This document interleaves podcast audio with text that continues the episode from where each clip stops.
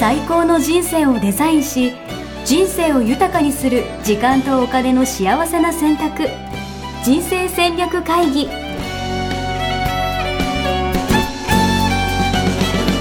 この番組は将来の仕事やお金人生にもやもやと不安を抱えている皆さんに元資産運用のプロキャリアとお金の戦略を同時に考える人生デザインコンサルタントの高頃もさあやが過去5年間延べ1700人の人生を望む形で豊かにしてきたメソッドを時間とお金の選択という切り口からお伝えしてまいります皆さんおはようございます。おはようございます。ミッションミッケ人生デザイン研究所の高頃もさあやです。 78キロ応援足です。お、増えましたね。いやー、増えましたね。正直。正月。正月はまあ、折り込み済みでしょ、これは。それはね、仕方ないですね。仕方ない。こっからが、うこっからがまたね、再チうんャレンジということで。まあね、そういうイベントの時にも、えー我慢してるのはね、はストレスですしね。そうです。もうですね。でも、もうあれですもんね。1月も、もう今日14日でしょ。半ばということで。あね、もうう、ん、いつまでも正月気分じゃいられないので。そうですよ。そう、そういう意味で言うと、ちょっと一つお礼言いたくって、はい、クラウドファンディングしてまして、私。1月の3日まで。はい、はい。おかげさまで多くの人に応援いただきまして、うん役者レを無事スタートすることができました。ありがとうございます。おめでとうございます。はい。あやっの、ぱね100日間のね、チャレンジをする人を100人集めるはいということでね、あそのう、大盛り上がりでしたよね。いやーもう最後の最終日に100人ぐらい集まって、うんうん。全部で挑戦者が126人とかかな。で、ス素晴らしい。タートができるようになりました。本当、うんおかげさまで。で、やっねぱなんか、いろんな人と個別な、年末年始個別メッセージとかしてたんですけど、うんやっぱそれでもなんか最初メッセージするのとかだるいなとか思ってたんですけど、うんなんかメッセージで来年どんなことチャレンジするんですかとかって聞いてたんですよ。うんで、いろんな対話してたら、やっぱすごい、なんか面白くて、なんかすごい、人とのつながりを感じれまして、うんあの、なんかメッセージするということだけだったら、なんかすごいやっぱめんどくさかったんですけど、うんうんそこからやっぱ人とのつながりを感じることによってすごい楽しくなって、うやっんぱ価値観にね、合うことをするっていうのはすごい大事なんだなっていうのは改めて感じましたね。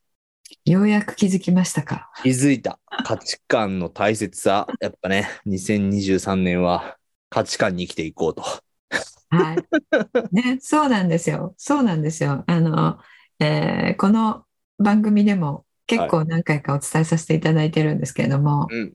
あの、嫌な活動とか嫌な仕事もですね、うんえーその中に価値観につながる要素が見つけられると、うんあの面白いって思えるんですよね。うんうんうんうんうん。うん。なので、えー今回ね、たまたまだったかもしれないですけど、よかったですね。いやー、本当に、うんあ、りがとうございます。いや、本当今までね、個別にメッセージやり取りするなんてもうめんどくせえなとか思ってたんですけど、確かに、やらなそうよ。本当既読するとかよくしてちゃ、してたんですけど、う なん、か、いろいろ、そう、やり取りしてみると面白いなと思って、うんうん。じゃあ、新たなね、世界が広がりましたね。広がりましたね、おかうげさまで。んありうがんとうございますそうなんですよ。価値観ってね、あの、本当に、えーこれが最初から言語化して知っていると、うんあの、やる前にワークをしてからその仕事入れるじゃないですか。うんうんうんうんうん。うんまあ今は、あの、えー安井さんの場合はうん、やってる最中にうん、だんだん見つかってきたんですようんうね。んうんうんうん。ですけど、やるの嫌だなって思った時に、うんえーこの一人一人にメッセージすることによって、うんえー自分の価値観はどう満たされますかっていう、えーうん質問を自分にしてワークをしていくと、うんあ一人一人にあの聞いていくことによって、うんえー絆が深まりますよねっていう回答がやる前から得られたら、うん。うん、やる前からあのやる気がみなぎってくるっていう確ねかに。いや、ほ状ん態自分で作れるので、そう。うん、皆さん、そろそろ価値観、言語化してみてもいいのではないでしょうか。2023年。はい、来てますよ、本当に。いやあの最近ねポッドキャスト聞いていただいている方でねあの5年間聞いてましたがあのやっと出す気になりましたっていうね方 がちらほら来ていただいていてちらほらじゃないですね結構最近多くの方来ていただいてですねありがとうございますいや嬉しいですねおかげではいはい。ありがとう、はいお話で。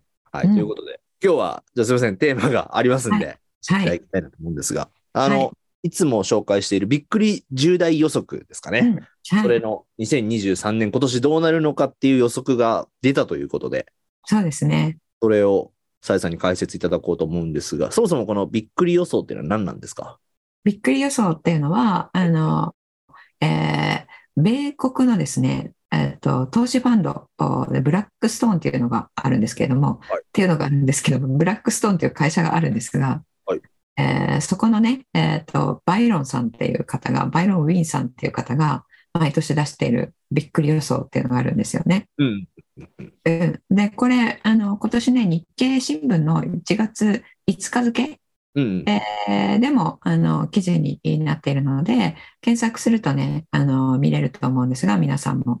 うんで、えー定義ですね何がびっくり予想かっていう定義ですけれども、はい平均的な投資家が発生確率を3分の1程度と見る出来事おうの中でバイロンさんはその確率を5割以上と予想するもの。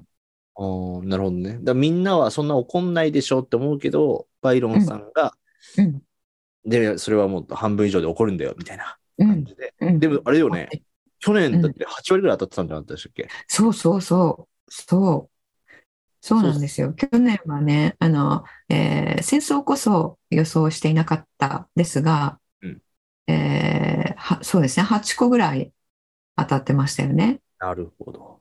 ということで。これでもこれ、あれですよね。日本がどうこうっていうか、世界の話ですよ世ね。界ですね。うんうんなので、まあ、当たるの当たらないのは別にしてうん、えーその、当たると評判で、えー今年で38回目を迎えるというね。うん。このびっくり重大予想っていうのをやってる人は23年どういうことを言ってるんですかっていうのをね知っておくといいのいいと思うので、いいですね。はいなんか、2023年の予想とかって、結構いろんな、その、うんなんていうんですか、エコノミストみたいうんな人とかやってるじゃないですか。はい雑誌とかで特集組んでたりとか。うん、やっぱそういうのって、なんか参考にしてるんですか、さやさんとか。あえっ、とですね私はしてないですね。 あ、そうなんだ。してないんだ。しうんてない。じゃあ、このびっくり予想というのはどう、どう参考にすればいいんですかあこれも参考にはしてなくてあ、そうなんだ。そうあの私の手法はは予想をしないっていう手法なんですよね。はいはいはいはいはうい。ん全天候型と言って、うんえーどっちに転んでもうんあのちょっとずつリターンが出るうんうん。ポートフォリオマネジメントっていうものをしているので、うんあの何が例えばドル円がどっちに、えー行く予想だから、うんどっちに、えーポジション取るみたいなそういう手法じゃないので、なるほど。じゃあ、これでバイロンがこうやって言ってるから、私もこうしようみたいな感じじゃないっていうことなんですじゃないんですねなる。えーそれよりはあの時流をつかむというか対局を見るというかあの、うん世界全体がどっちの方に行ってるのかなっていうのをつかんで、うんえーそれがまあその全天候型のポートフォリオマネジメントに、えーまあ活用できるものもあるので、うんうんうんうん、そういった意味であの、えーいつもこういう楽観的に見ている人は今年はどういう予想しているのかなとか、うんうんうんうん、いつもあのこっちにひいき目に見ている人は、えー今年はどういう意見なのかなとか。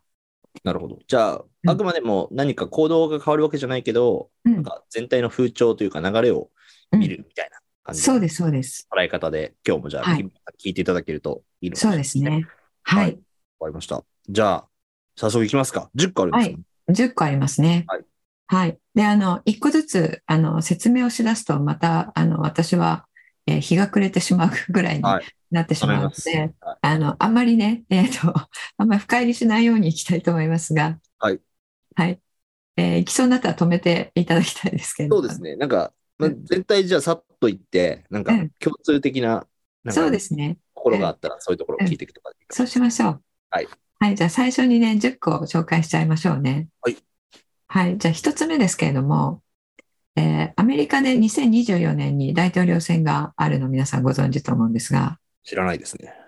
えー、 すいません、ちょっと早くも突っ込んでしまって、それは知らなかったですけど。はい。本当ですか ?24 年、えー来年なんですよね。だからもはいはいはい。うん去年、来年の来年というなんかわけわかんない言葉を私が発したので、えっと、えー JDS 界隈では、サーヤさんの、えーあの発言は どういう意味だったんだって。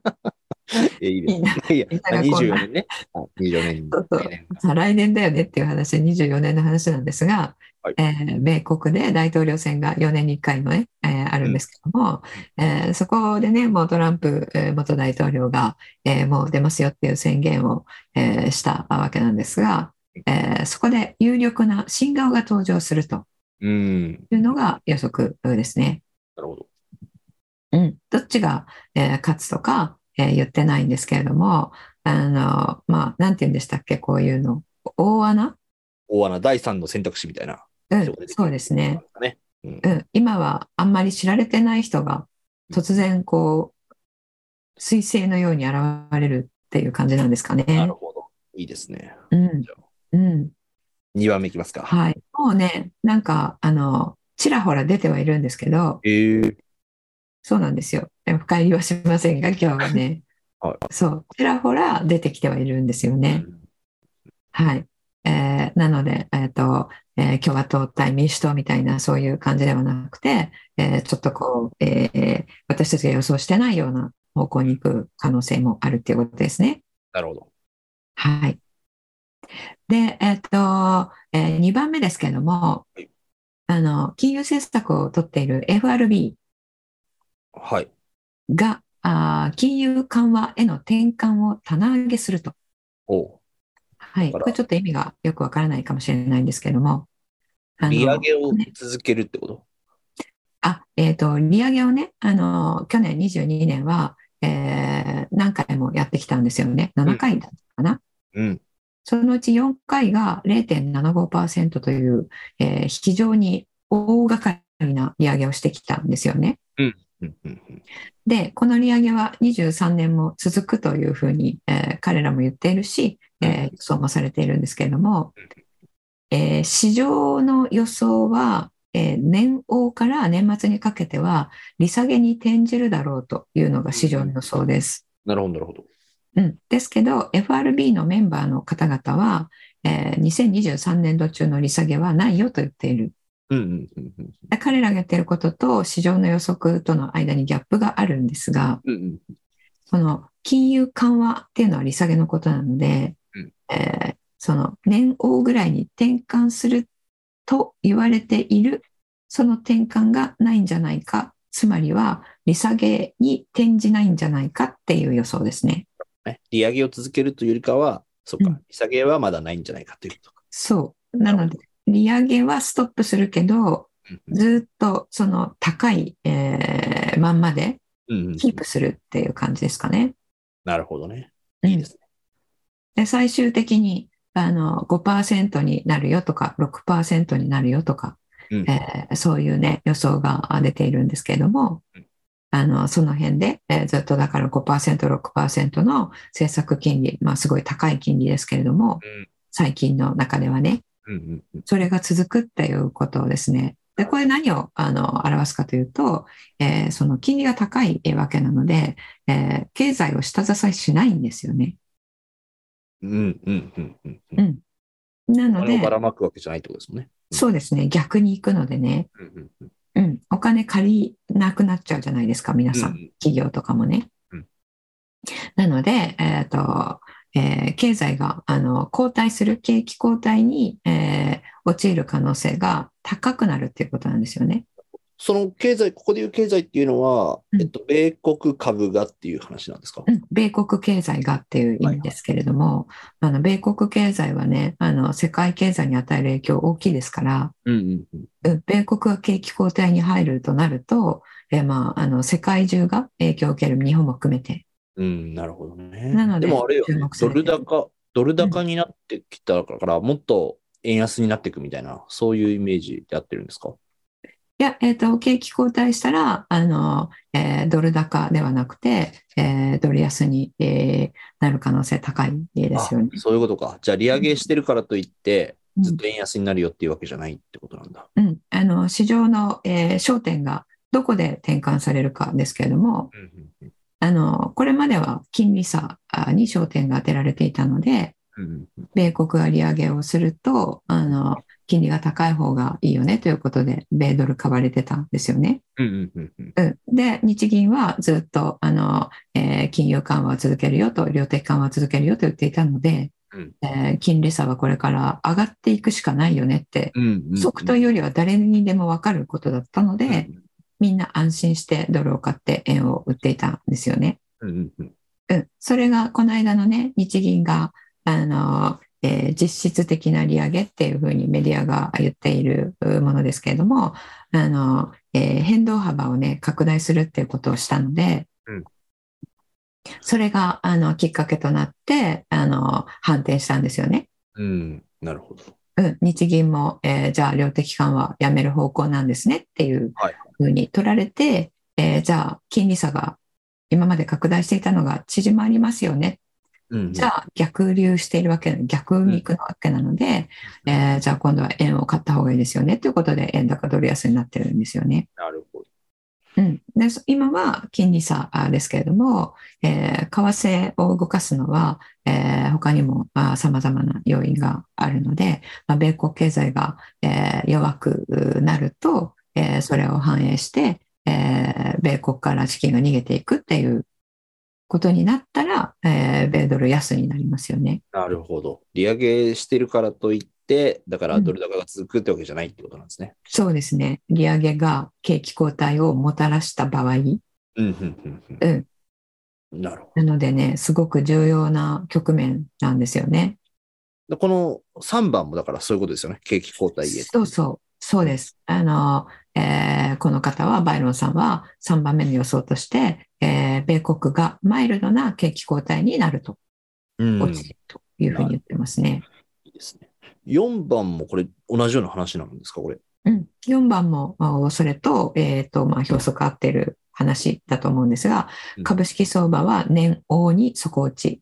うんうんうんということは、年王までは、その下がっていくっていうことをこの人予想してるんですよね。うんなぜかというと、えー利上げがまだ年王まで続くので、えーと人々は景気後退懸念を、えーこう捨てることができないうんうんうんので、えーリスクオフに向かい、えー株価は下がっていくってことを予想している。なるほど。うでんも、底打ちっていうことはうん、後半は伸びるっていうこと後半は上がるって考えてるっていうことですね。なるほど。うんで、これびっくりじゃないんですよね。 びっくりしてくだこのさい。 2番、3番、4番は、あの、結構体勢、これ言ってるかなと思うので、なるほどね。うん、びっくりではないですけど、はいはい。うん、まあ、この方の予想っていうことですね。でうんもさっきのね、あの、予想の定義が、えーみんなは3分の1と見るうもので、彼は5割以上って言ってる。定義に当てはまってるのは当てはまってるんでしょうね。うん、確かに。まあ、うん年王にとかわかんないけど、そういうタイミングとかも言ってるからね、これね。まあそうですね。うん。まあどうなるかですね。ただまあ、あの、えー結構な、あの、下落を予想している人も少なくないんですよね。なるほど。うん。なるほど。じゃあ、そういう意味で言うと、このさっきの3番のマイルドなみたいな、なんか、うんところは他の人とちょっと違う。げ下落は下落にしてもみたいなところはあったりとかするんですかね。そうですね。そうかもしれないですね。そのマイルドなのがびっくりなのかもしれない、えーですが。うん。まあちょっとね、今、多様化してますね。あの予想が。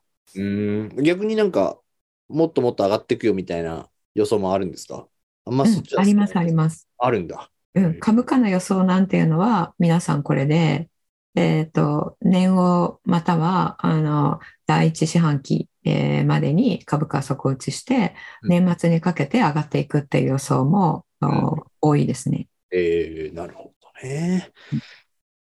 でもね、えっと22年もそのようにな予想が多かったんですよ。えー、一うんやっ回下がったぱな。り期待が入るんですよね。うん、うん、うんうん。予想している人たちっていうのはあの、えー株に資金を投入している人たちなので、うん、うん、うんうん。うん、あの期待がやっぱ入ってしまうんですよね。うんうんうん入れないようにしようと思っても。なるほどね。 なので、年号にかけて上がるっていうのは、まあなんか毎年結構多いですよね。うんなるほどね。いや、いいですね。はい。じゃあ次、5番目。 5番目ですねはい。はい。えー現代貨幣理論っていうね、MMT っていうのがあるんですけれどもはい、これの信用が失墜した、するっていうことですね。ちょっと何言ってるかわかんないですね、これは。そうですよね。あの、MMT っていうのは、えーどういうことかというと、こちら、あーこれですね。モダンマネタリー、これですねって、あの、今、ごめんなさい、ポッドキャストの方々には見えないんですけれどもはい、やすしさんにはね、えー見せながらやっていますが、あの、MMT というのは、モダンマネタリー・セオリーっていう、モダンとマネタリー・セオリーの、えー MMT を取ったあーものなんですけれども、全然わかんないですね。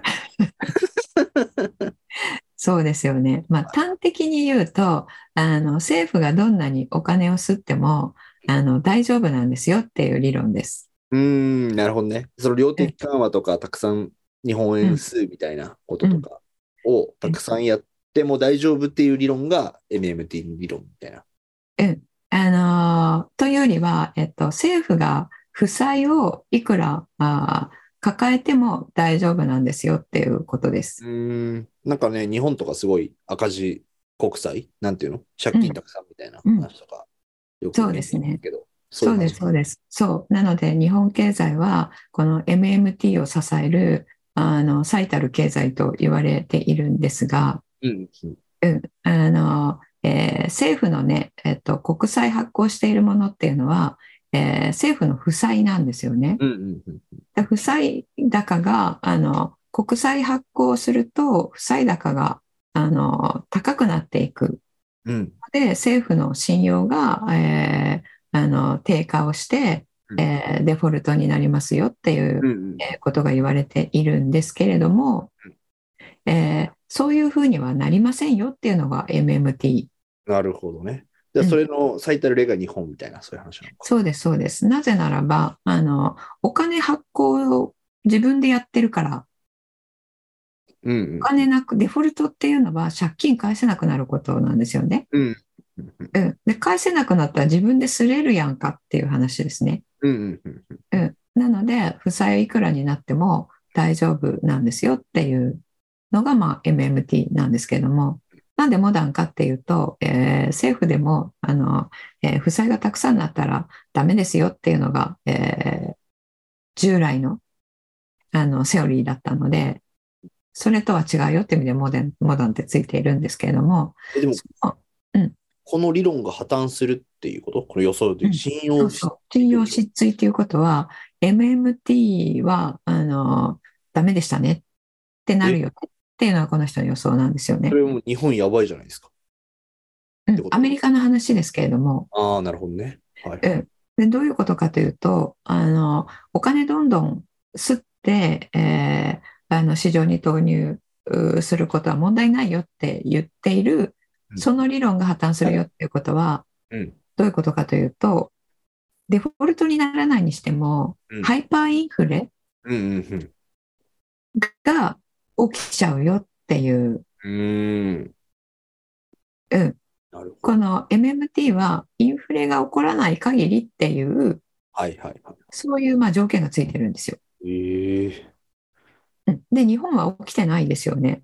まあそうね。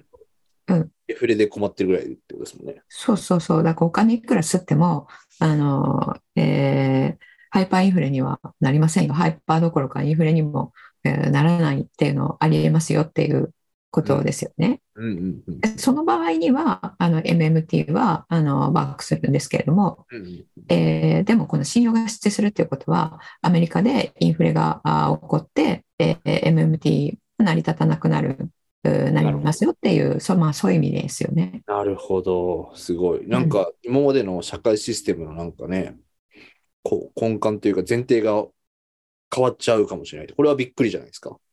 うん、これはそうですね。あの、両極端に、まあ、もともと MMT は、あの、結構こう分かれ、意見が分かれるところこうなんですけれども、うんうんうん。く、それの信用が失墜するまで、まあ、生きている人はあまりいないえーっていう意味ではびっくりですね、これはね。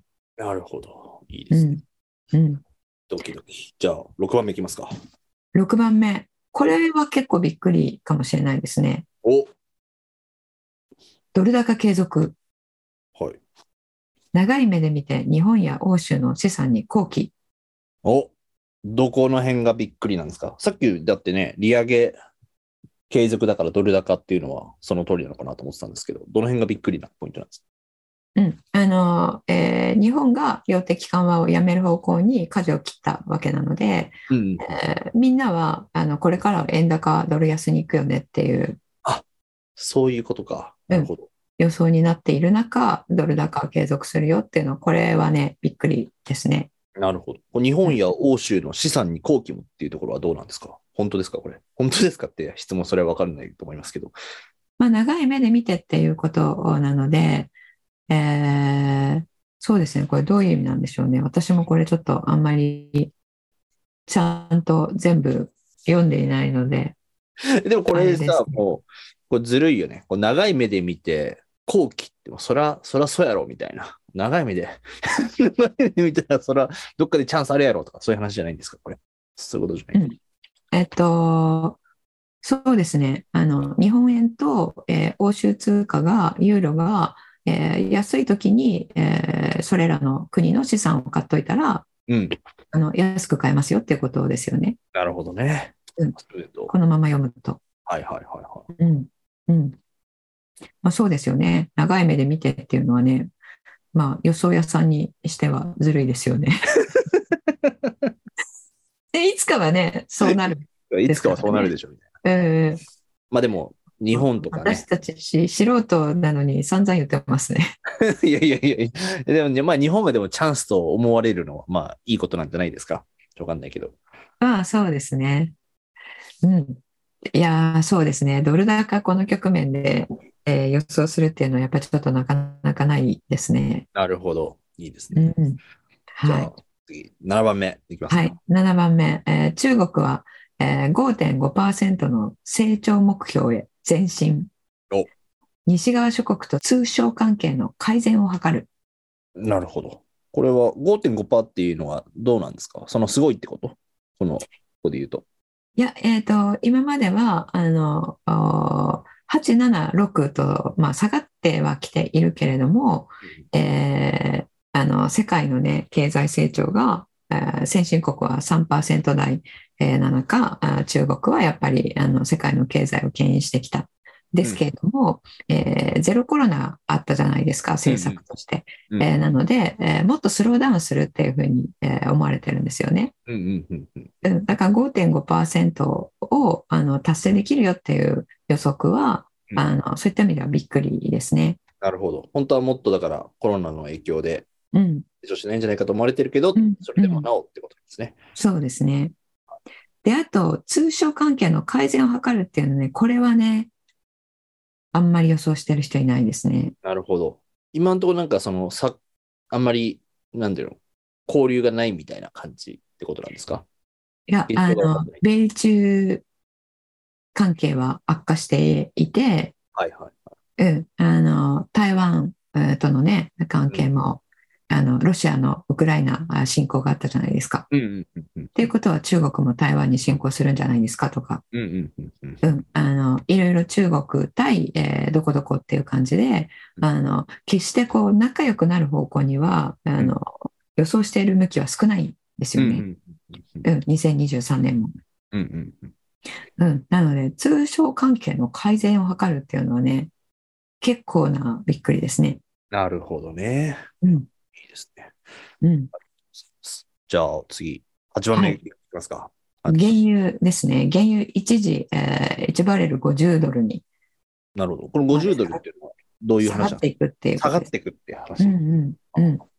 はい。一回下がるっていうことで。原油高で、えーそれがインフレを引き起こしたっていうのもあるので。確かに。うん。あれですかそだはって戦争とかのせいで原油上がってるみたいな話だから、それが落ち着くみたいなイメージなんですかそうでしょうね。うん。うん、そこはね、9番のああれともあの関係してると思うんですが、うん9番目、ロシアのウクライナ侵攻、年後半に停戦交渉へ。お、なるほど。ついに、戦争が終わるみたいな。そうですね。これはいいニュースですね。いいニュースですね。うんうん。年後半っていうのがね、まあ、あと6ヶ月も続くんですかっていうのはああ、確かに。ありますけどね。でもこれが落ち着くから、うん、要は原油も価格も下がってくんじゃないかっていう、うん、うん。そうなんですかね。うんなるほ。そうと思います。うんうんうんはい。で、10番目ですけれども、あの、イーロン・マスクはがいツイイーロッンマタスー買収しましたが、はい年末までに業績回復っていうね、うーん、予想してますですね。なるほど。その、ここに来て、ツイッター単体の予想みたいな。うんうん。ね、マスク氏の経営改革が軌道に乗って業績が回復するとあ見込むっていうことですけれども、なるほでど。ツイッターね、ツイッター界はいろいろと釜ビス C ですから、うんうんうんうんこれもね、あ、そうなんだっていう、うんうんうん。えーそうなのっていう、やっぱびっくりはしますね。なるほどね。うんうん。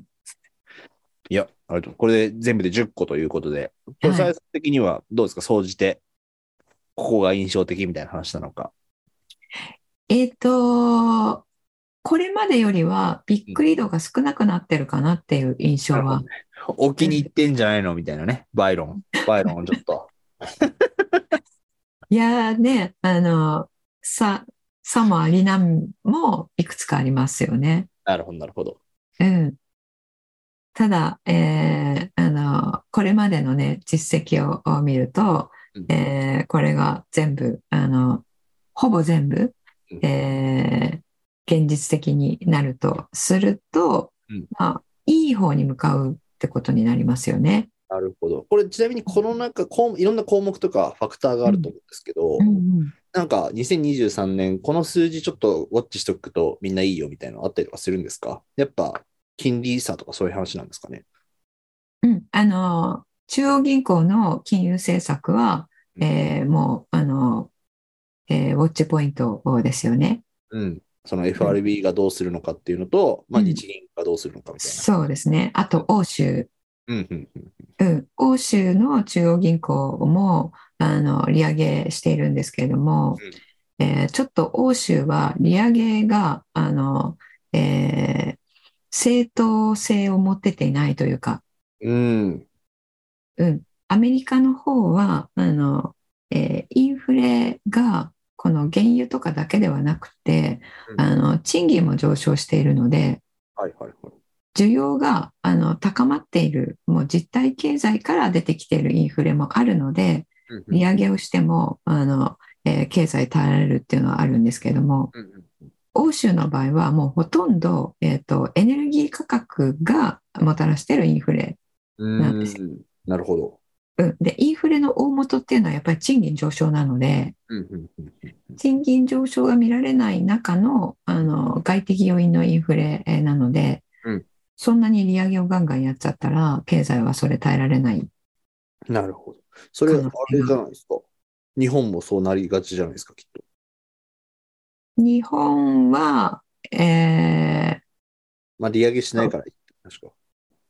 利上げまではまだ行ってないですからね。まあ、ただ、あのーそうですね、えーどっちかっていうと、賃金上昇していないので、うんうんうん欧州に近いですよね。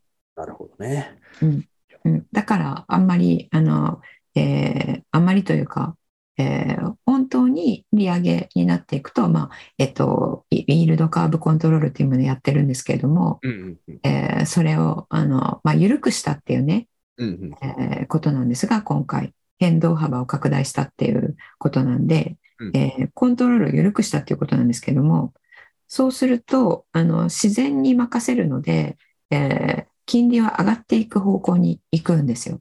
うんうんうんうんうんうんで、これからも日銀は、えーと、ちょっとずつ変動幅を拡大すると見られていて、うんえー最終的には、イールドカーブコントロールをやめるなるほどっ。ていうことも言われているので、うんうんやめた暁には、まあ、それこそ、えーえーと利上げの方に、えーあの両足突っ込んでる突っ込んできたっていうことになるので、うんうんうんうん、そういうところまで行ったら状況はあの、えー欧州の方に近い状況に、えーなるのはなりますね。なるほどね。じゃあちょっと日本の先を一歩欧州が行ってるぐらいな感覚なのかな。なるほど。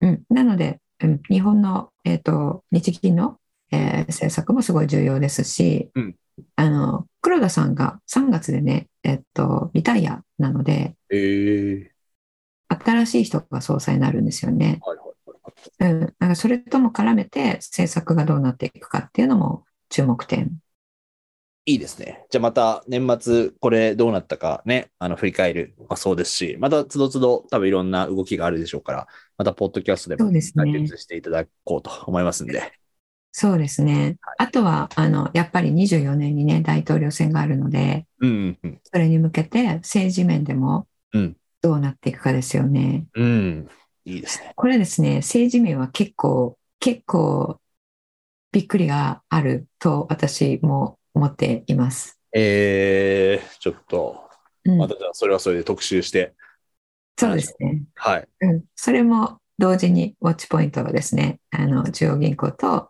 あの、米国の政治面ですね。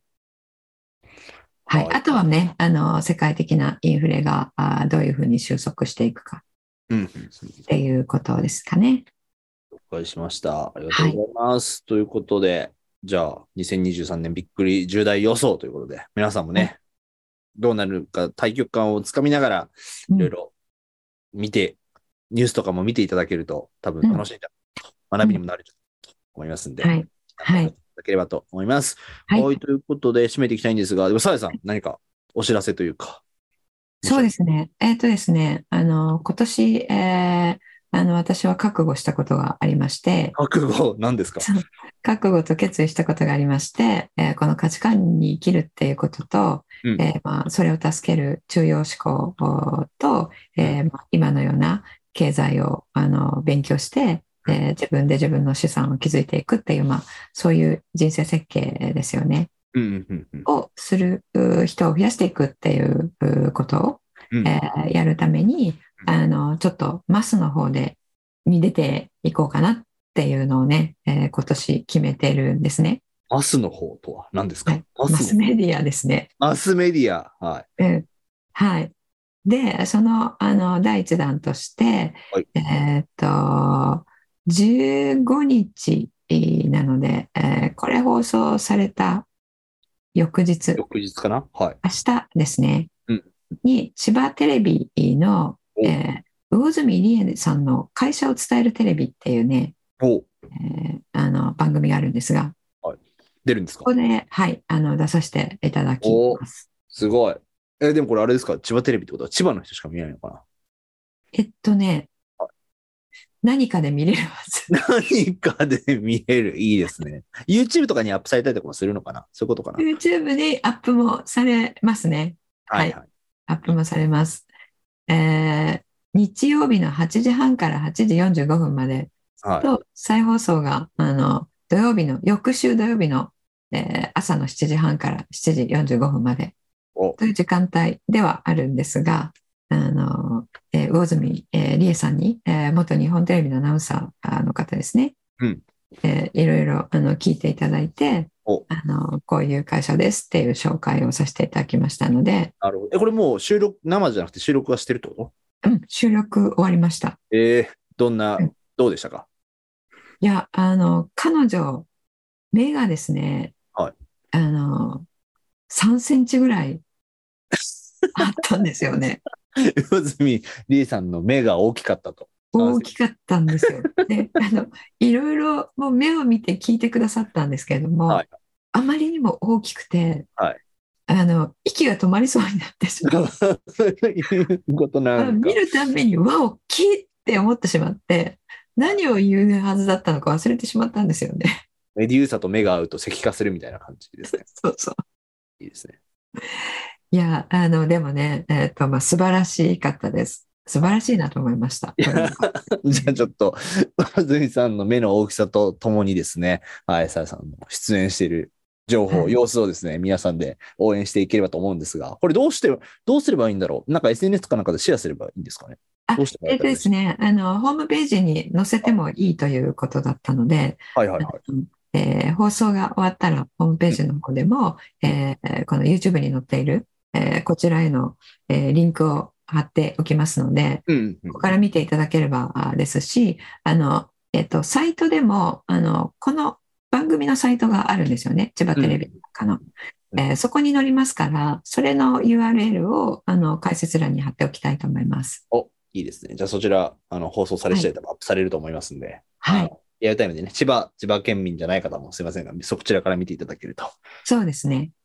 はわいか。あの、検索する方は、魚住理恵の会社を伝えるテレビっていう検索していただくと出てくると思います。ですね。いやーじゃあ、今、今年は出版に、テレビにということで、はい。はい、より価値観に生きる人がすごい増えていくんじゃないかなと、私も楽しみにしてます。はい。ありがとうございます。ありがとうございます。はい、えーでは、あのーそうですね、えー今年は、えー出版もあー6月ぐらいに、えーできる予定ですのでお、はい、あともう一つ、あの年間を通じて、えー出させていただく BS うーテレビがはいあるんですが、はいはいはい。えーこちらもあのお伝えできる段階になったらお伝えしたいと思います。おー、すごい。いや、いいです。はい広がってますね。そうですね。楽しみにしていきたいなと思います。はい。じゃあ今日はそんな感じで。はい。はい、ちょっと長くなりましたけれどもね。まあ、いつものことですけど。 はい、皆さんありがとうございました。ちょっはいありがとと寒うごくざないっますてますのでね、あの、お体お気をつけいただきたいと思います。はいはい、ありがとうございまありすがと。うございました。